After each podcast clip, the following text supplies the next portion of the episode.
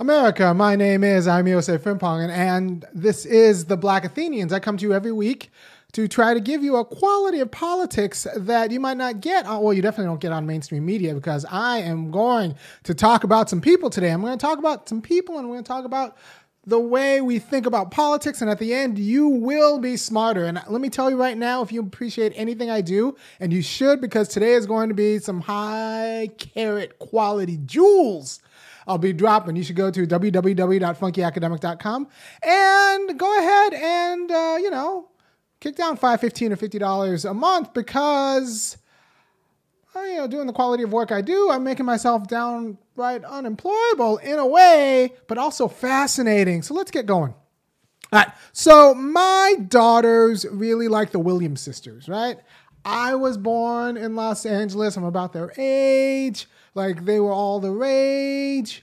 And they're from LA, like I'm from LA, and then like you know everyone. I'm, I'm, black tennis is a thing, so I play tennis with them. They're five and seven. We go out, and so they come home and they like the Williams sisters. We got some storybooks, and we watch some YouTube videos about the Williams sisters. And unlike a lot of people, I actually think Richard Williams is some like there should be. I think he's a fantastic dad. You know, like like I I um I have a complicated relationship with like dads like Joe Jackson or uh, Richard Williams. Like I'm a you know being black is hard in these United States. So I don't know. Richard Williams did it wrong. I don't want to be right. So I appreciate Richard Williams in a way, and they appreciate Venus and uh, Serena Williams. Uh, and I think that's good for them to see, like, you know, a black woman do well at tennis. And we watch videos where the Williams sisters are just wiping the floor with white girls, and it's, it's fantastic, right? So that's good, right? That's good for my daughters because tennis doesn't matter.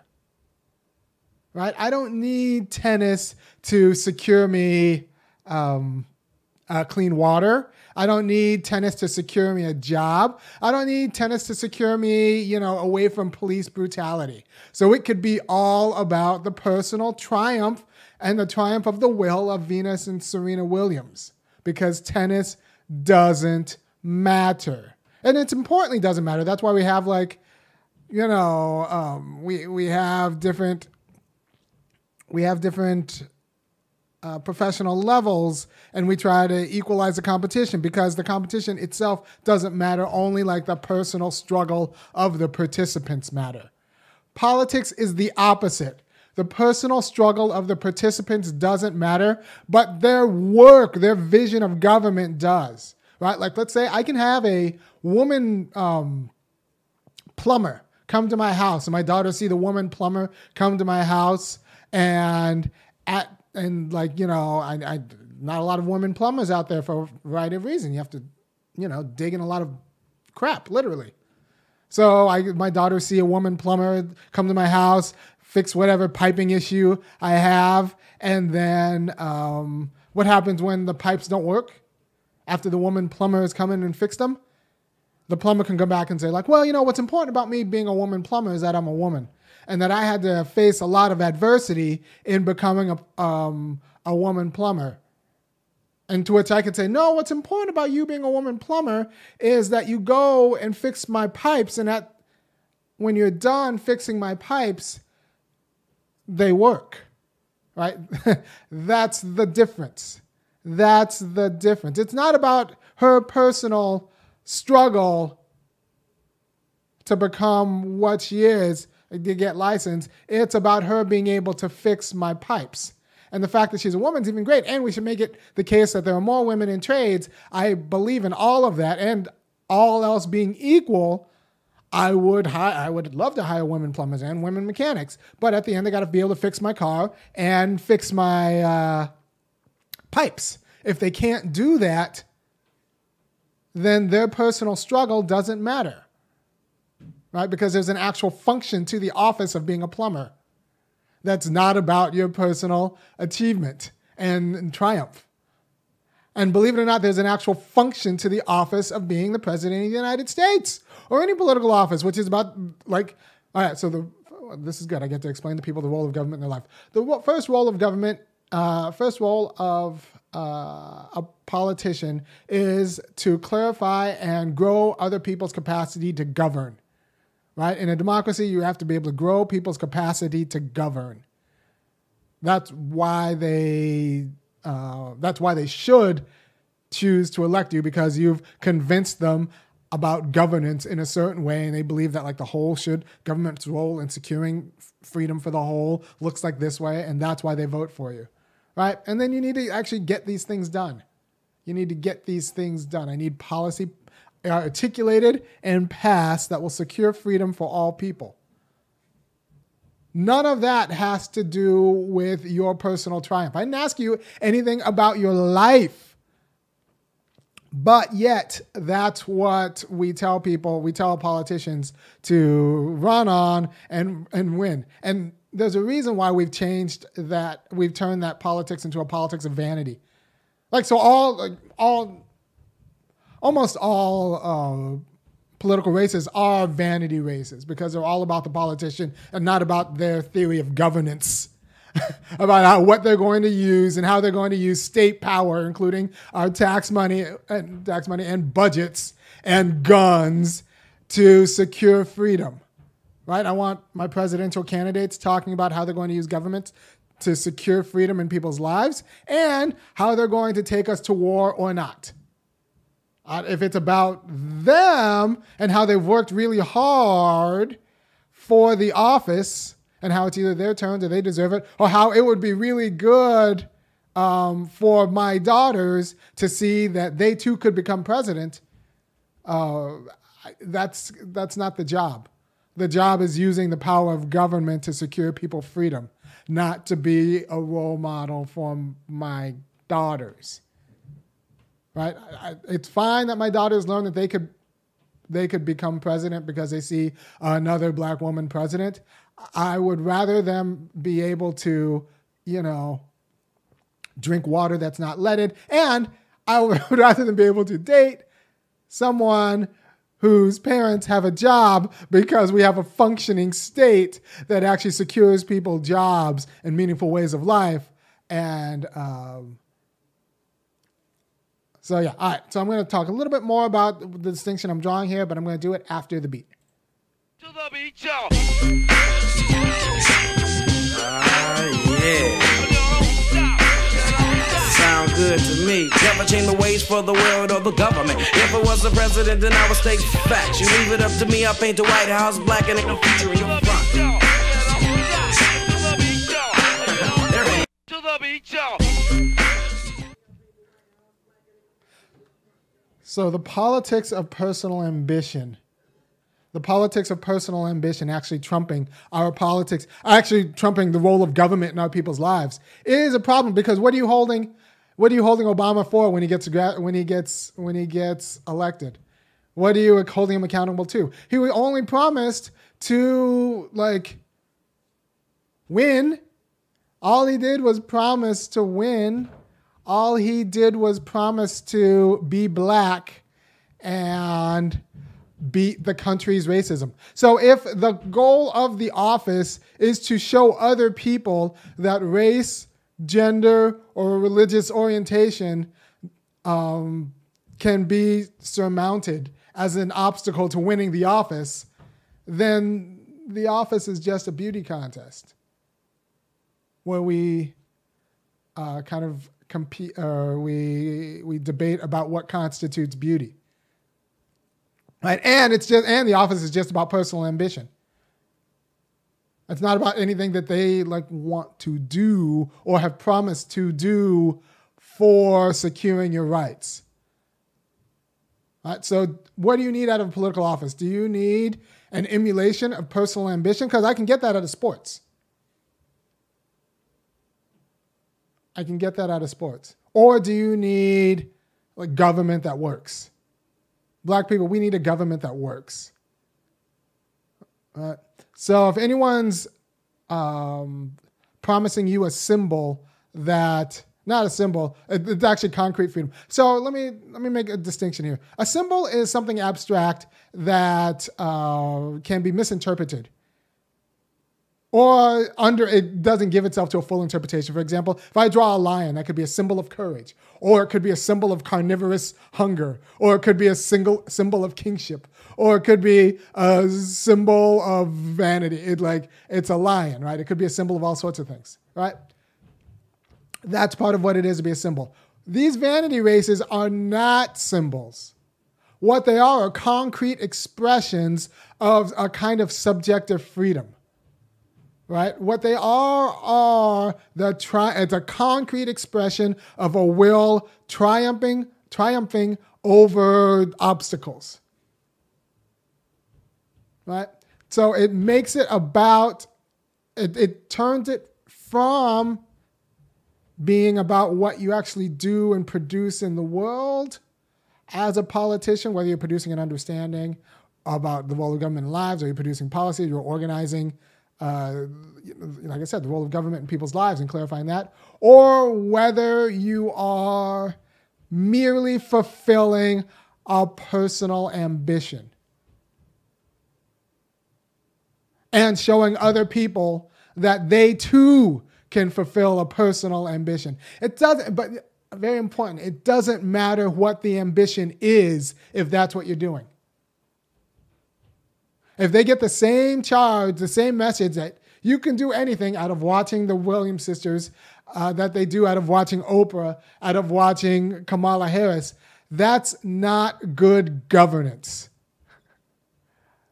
It's actually one sided because it's not telling them like how to actually like what politics is. it's telling them that they can achieve whatever dreams they happen to have. Right? So I do not need inspirational or aspirational politics. I need a government that works. And black people, do you want a black mayor who keeps your water with lead in it or a white one who gets you clean water. Like that's I don't know. What do you want the role role of government in your life? If you want, do you want a black governor who uh, doesn't secure Medicaid for your state, or a white one who does? Right? Like one would be like, yeah, a black man can come, or a black woman can become governor. The other one's like Medicaid. right. Uh, so, like, it, you shouldn't look for politicians for that variety of aspiration. Because if their only job is to be personally ambitious and to succeed in that personal ambitious ambition, then you've taken the substance out of politics, the objective substance out of politics, and made it about some sort of subjective freedom. And this is a this is a thing. Uh, I study a lot of Hegel. Right, Hegel's a 19th century philosopher, and he, he did a lot of actually really thoughtful work. And he worried about this too, because he saw this as a form of late modern, modernity. If everything becomes an internal struggle, and drama becomes an internal struggle, then drama starts. You, the good news is for art and drama, if everything's become an internal struggle, you can have a drama about anything. Everything can be a legitimate drama. It doesn't just have to be about kings, and it doesn't just have to be about like people who actually do things in the world and out of feats of heroism. It could just be about anyone who feels like they've overcome something, because freedom is about overcoming, uh, like, and these personal dramas uh, regardless of what actually you do or how much power, objective power you have. And he was like, and he said, as a as a form of modern society, that's that's a worry about modern art when it just becomes about this subjective freedom and personal ambition and personal dramas. The good news is it expands the number of things you can write dramas about, but it makes everything smaller and confuses people about the stakes of the world and what real power looks like when it's objectively institutionalized. So, I mean, you can think about this with, uh, say, the movie Hamilton. Is is the musical Hamilton about Alexander Hamilton's personal ambition and Aaron Burr's personal ambition? In which case, it could be about anything. Or is it about the dignity of America? Now, I think it's about Hamilton's personal ambition. So it actually it's actually a bad, uh, not the best musical. And also, but I'm also one of these people who think that every Disney movie that doesn't end with uh, a peasant uprising that overthrows the monarchy is is propaganda. So you just have to understand what's at stake in these vain these vain personal struggles that then go on to masquerade as like real self-governance. Right? And now we can think about it i think about it in terms of 92 clinton because that's when i i don't know that's when i started paying attention to politics. There's a way in which clinton was was identity politics for you know charming southerners with bookish wives. Right? If you're a charming southerners charming southerner with book with a bookish wife you too could be president and your validation your life matters. Right? Um, george w. Bush not so much george bush senior but george w. Bush was identity politics for mediocre kind of dumbish white guys if you're a dumbish white guy your struggle matters we wanted to validate your struggle simple kind of ho hum dumb white guys were validated had their struggle validated in the presence of George Bush. Didn't matter what he did, it was just that he was one of them and he won. That means what their, their lives matter, their aspirations matter. Ah, uh, yeah. And then we had Obama. Now we had we have uh, Barack Obama. And that was the case with Barack Obama. It's like no race, no creed, no funny sounding name can stop you from becoming president of the United States. That was his campaign platform. nothing about government. It was about uh, how this stuff shouldn't stop your personal ambition. That's a horrible way to think about politics. It's as bad as thinking about plumbing as being the personal story of the plumber. Being about the person. And make no mistake, when you go to a democratic training, they say, well, you got to tell people about the personal story. Your personal story is very important because people aren't really culturally prepared to hear about government. So what they're really going to vote for is your, whether they like you based on your personal story. That's a problem. We should be preparing people culturally to hear about the role of government in their lives. Because my personal story is a little bit irrelevant unless it shapes, unless it substantively shapes, not just like happens to be, but substantively shapes the role of government in my life in an important way, but it's still not really relevant because they're not going to like I'm, I'm not going to institutionalize myself. I'm going to institutionalize healthcare or jobs or, or so I need. Um, so we need politics to be about what kind of policies people will actually promulgate, like advocate for, not how hard it was and their personal struggle to becoming a politician because I do not need that for my daughters. My daughters have Venus and Serena Williams. like I, I, like I need you to do the job. Right. So, and I say this, and now we're dealing with Kamala Harris, and this is important because Kamala Harris is picked as Biden's uh, VP, and it's known far and wide that she will say and do anything. She will like, you know, I'm, I'm not to talk about her relationship with Willie Brown because that's not my problem. But I was in the Bay Area at the time, and at the time, Kamala Harris in the Bay Area was just known as the person who never met a landlord she didn't like or would prosecute. So, and, and, and so the idea that electing a black woman cop, because she's a cop, right? And yeah, she's a cop. So, is somehow a, a, um, a kind of salvo for racial justice, but but really it's just kind of a validation for ambitious black women individually. like, like that's but doesn't do anything for the conditions, ideological or material, of the world in which black women live. right? And in fact, it might confuse the fight. This is something I found fascinating about Obama. It turns out that during Obama's tenure, once he became ambivalent about uh, reparations, And this year was at 2011. Someone asked him about reparations. He was like, ah, well, you know, how would we do it? I'm like, look, look, Negro, you got your name is Hussein, and you were elected to president of the United States.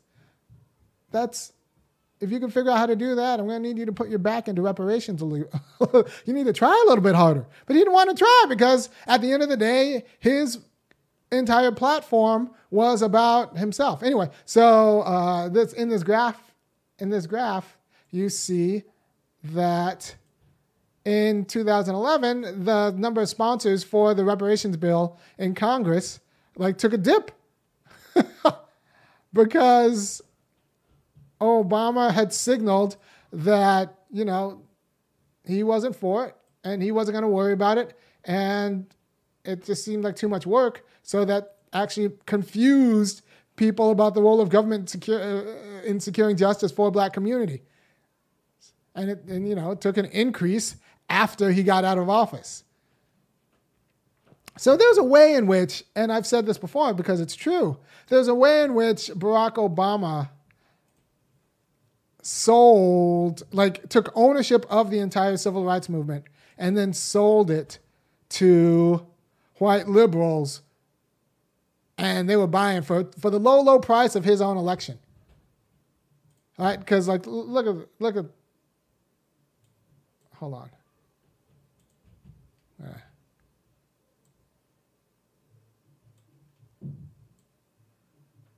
Yeah, for the low, low price of his own election.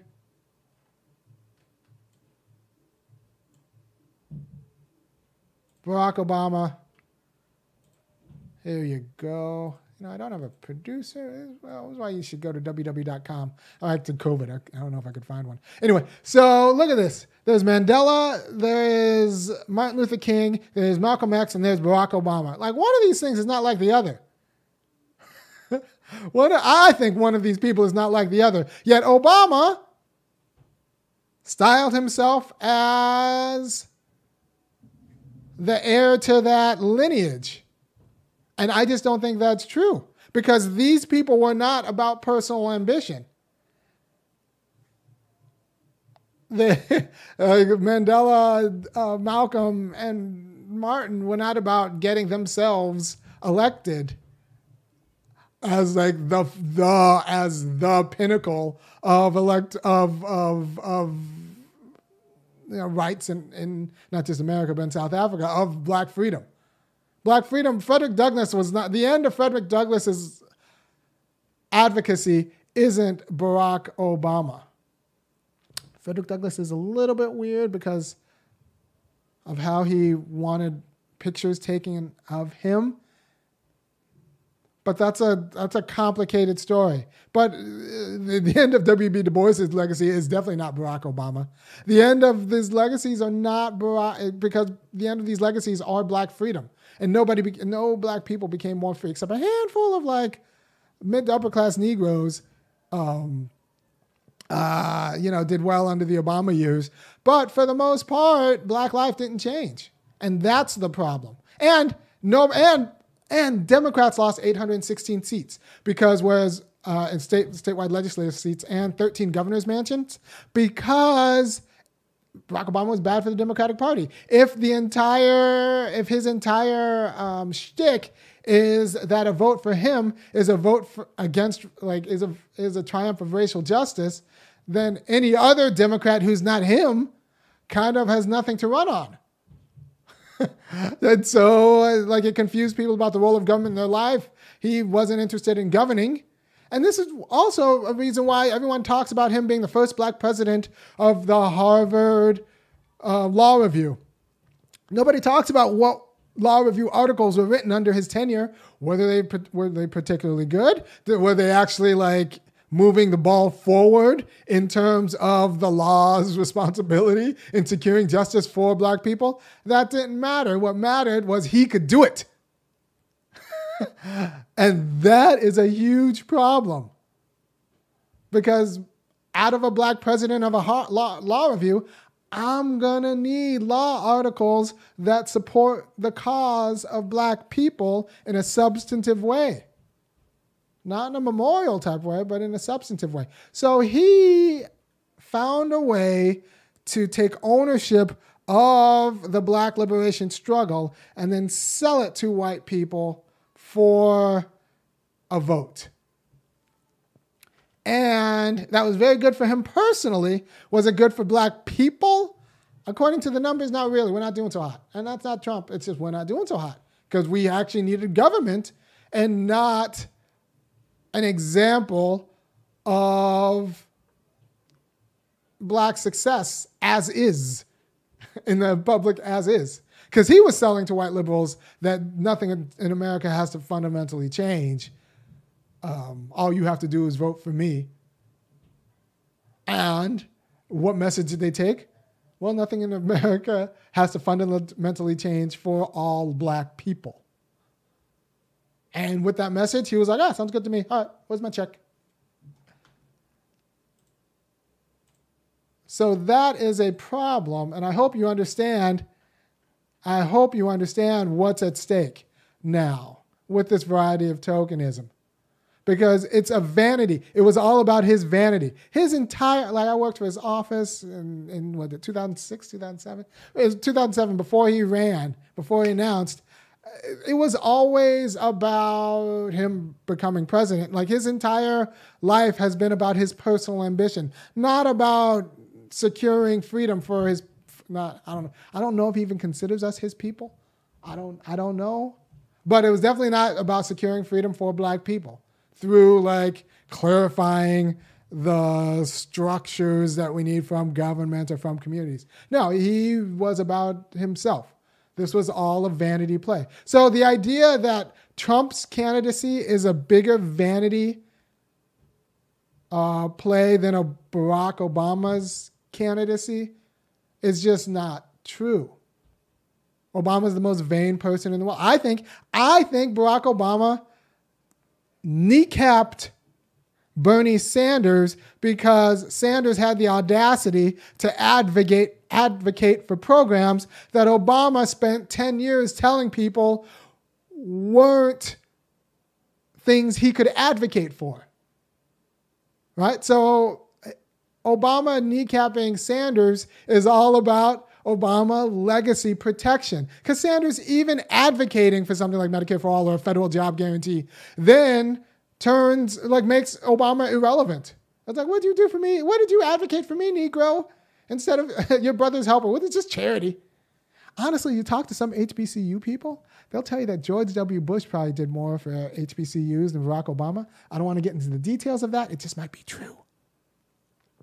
Um, so you have Sanders out there advocating for things. Obama spent 10 years telling black people they can't, like, they don't deserve or can't be advocated for at the federal level. And then that just makes Obama look irrelevant. Whether they, like, Sanders achieves one thing and then it looks like Obama was just lying to you the whole time. Because Obama was just lying to you the whole time.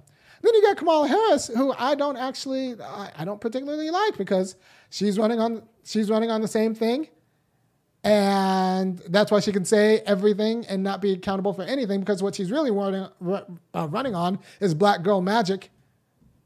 And this is what she thinks of you. You want to know what Kamala thinks about you if you're a young voter? She told us. Let's take a listen. What else do we know about this population, 18 through 24? They are stupid. That is why we put them in dormitories and they have a resident assistant. They make really bad decisions. You want to know what Kamala thinks about you? I don't I don't make people do these things. I don't that's not me. That's Kamala Harris in 2014 uh, talking at the Ford Foundation about why this demographic is, uh, commits crimes.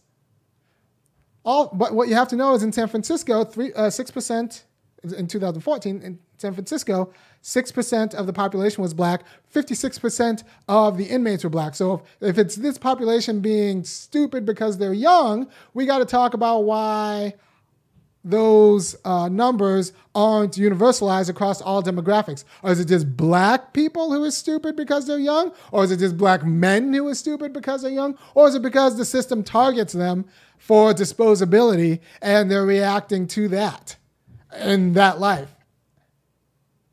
Right?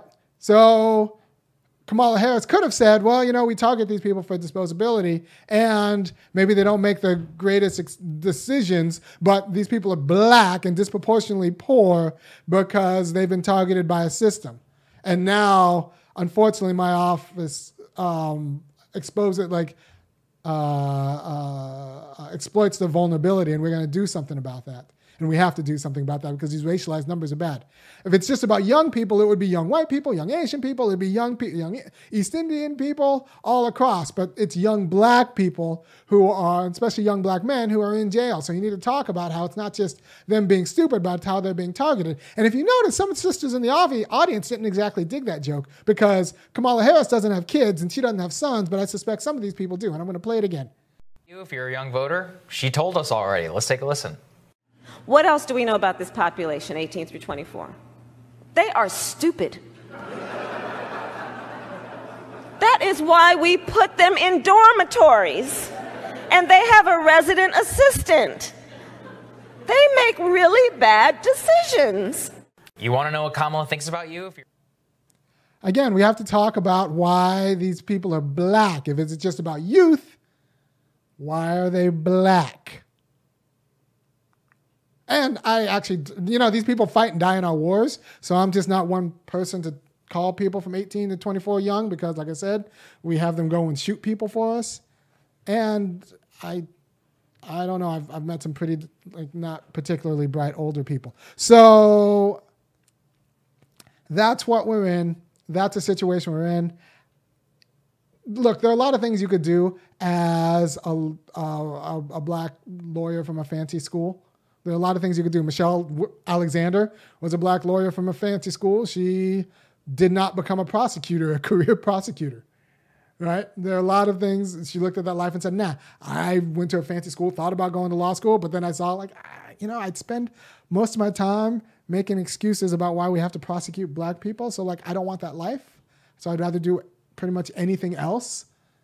But uh, Kamala Harris looked at that life and said, hell yeah and I don't uh, the choices you make. So I don't, I don't, I don't, I don't.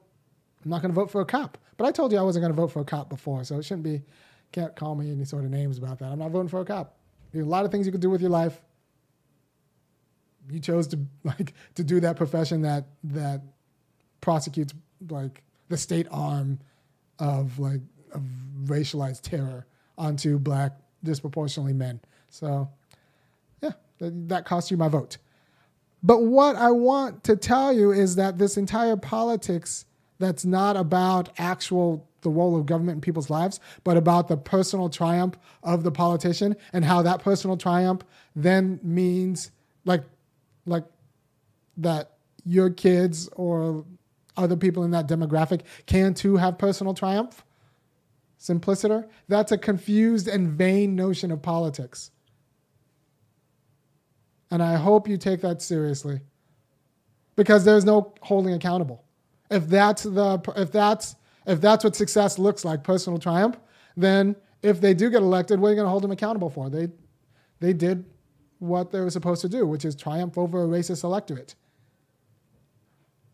Is that what you need out of a politician? Someone who triumphs over a racist electorate? No, I need someone who secures government's role in like securing freedom for my people. I mean, I need a federal job guarantee. I need, I need, or clarifies the fight. Not just someone who is an ex- exceptionally good at triumphing over, um, you know, the small struggles that is going from being a law professor at uh, uh, University of Chicago to being uh, very, very wealthy, right? So I don't know. Obama spent a lot of time telling everyone and convincing the nation, especially white liberals who bought it, that his personal triumph is identical to black personal triumph.